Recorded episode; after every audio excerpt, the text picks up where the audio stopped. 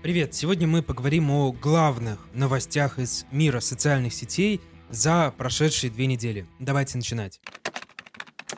Ну и первое, с чего мы начнем, это с Телеграма. Напомню, что в прошлом году Телеграм стал самым быстро растущим приложением в мире, обогнав и ТикТок, и Инстаграм.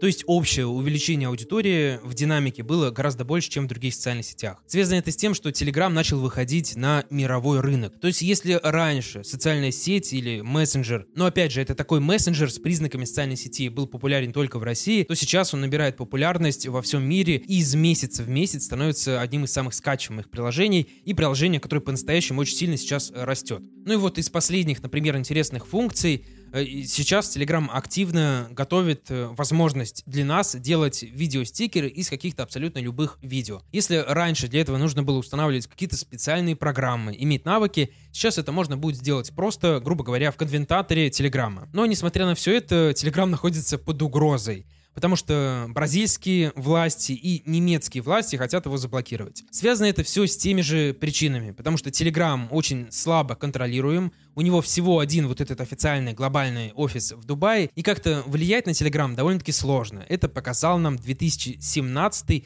и 2018 год, когда Telegram был заблокирован в России.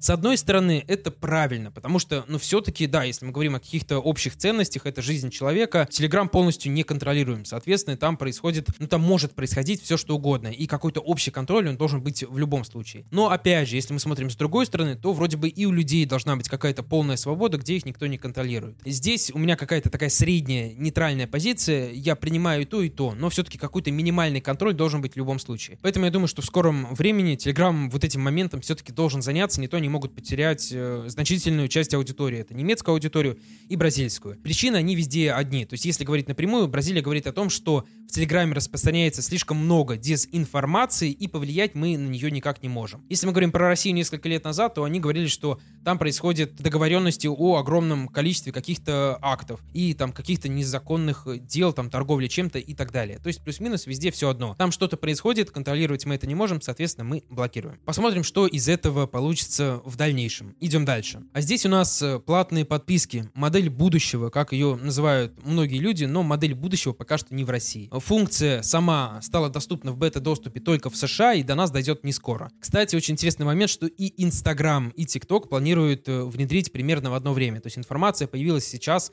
январе. О том, что мы знаем, у тех, кто донатит, будет возможность получить какие-то дополнительные платные истории, дополнительную информацию, и я думаю, что со временем как-то они будут выделяться там в комментариях, у них будут какие-то дополнительные стикеры. То есть будет некий Patreon и некий там спонсорский чат на YouTube. К этой функции мы в любом случае дойдем, она в любом случае станет популярна, но, к сожалению, у нас не в России. Потому что в России пока что люди к этому формату не готовы. Они все по-прежнему продолжают скачивать какую-то бесплатную музыку и бесплатные книги, хотя у многих есть и деньги. Я думаю, что связано это с тем, что у нас пока что люди не готовы платить за информацию. Поэтому существовать только с помощью этой функции будет довольно тяжело. А ее первоначальная цель сделать так, чтобы авторы смогли зарабатывать деньги. Если мы говорим про наших русских блогеров, скорее всего, с помощью нее они зарабатывать большие деньги не смогут, и у нас по-прежнему будет вот этот тренд на инфо-цыганство и продажу каких-то бесполезных марафонов и бесполезных курсов. А чтобы поменять менталитет, должно пройти довольно большое количество времени. И я думаю, что все-таки когда-нибудь к этим подпискам мы должны прийти. Из интересного они будут стоить стоить от 1 до 100 долларов. Если мы говорим про нашу страну, про Россию, то вам нужно буквально там собрать 20-30 человек, и вы, в принципе, сможете как-то жить. Поэтому из преимуществ, если вы вовлекаете какое-то маленькое количество людей в эти подписки, вы сможете на постоянной основе получать какой-то дополнительный доход, всего лишь делая качественный контент и всего лишь там снимая какие-то дополнительные истории, давая дополнительную информацию. И вам не нужно концентрироваться на одном человеке. То есть на вас 30-50 человек подписалось, и вы им все делаете одно и то же. Они просто смотрят как донор. Говоря про TikTok, нужно сказать о том, что у них появился очень удобный тренд мониторинг. Теперь вы можете можете зайти на отдельный сайт, на отдельную страницу. Вот сейчас она у вас где-то вот в углу появится, и у вас будет возможность посмотреть самую популярную музыку и самые популярные видео. Это на самом деле очень важно, особенно для тех, кто запускает рекламу, потому что все то, что делается на трендах, с трендовой музыкой, какими-то трендовыми танцами, это набирает гораздо больше просмотров. Если вы начнете анализировать ролики миллионники в ТикТоке, обычно их очень много, и они все очень похожи, потому что кто-то запускает какой-то тренд, и потом все начинают его снимать. Ну, вот так вот устроен мозг у человека, что ему нравится вот на все это смотреть. Запустил один человек, и он начинает смотреть с позиции огромного количества других авторов. Поэтому, если вы хотите или уже занимаетесь ТикТоком, рилсом, обязательно заходите, обязательно смотрите, что популярно именно сейчас. Также из небольших опций э, заметили некоторые американские инсайдеры о том, что в Инстаграме стало доступно более большое количество вариантов в вопросе. Если раньше это было всего два варианта, и это правда мало, то есть если в тесте их можно поставить 4, то сейчас к этим четырем должны прийти и в вопросах. Это значит, что вовлечение в контент, ну вот вовлечение конкретно в этот инструмент опросов должно быть выше, потому что у людей будет больше вариантов ответа. Я думаю, что ряд таких незначительных положительных функций, он ну, просто элементарно увеличит э, количество взаимодействий с вашими историями. Из небольших функций также хочу отметить видеостикеры в Телеграме. Мы о нем уже говорили, но тоже небольшую функцию приплету сюда.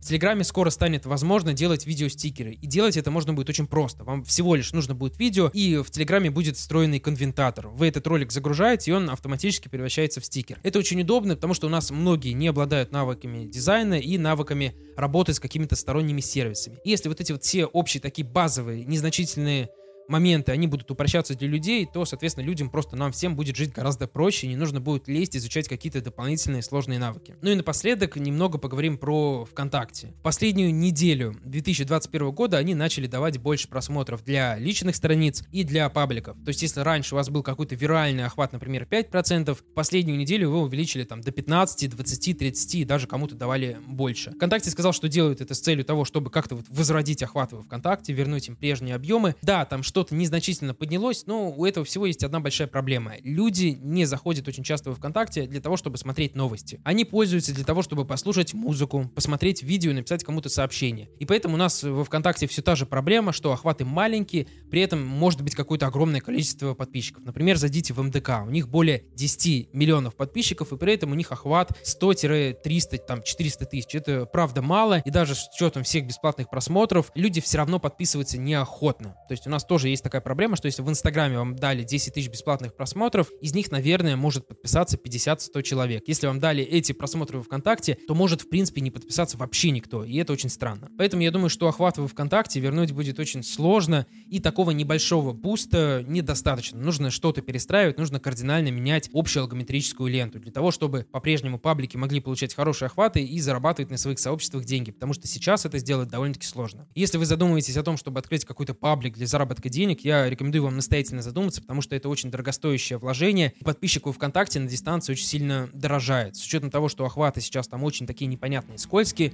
развиваться будет очень сложно. На этом на сегодня все. Всем удачи, следите за новостями, всем пока.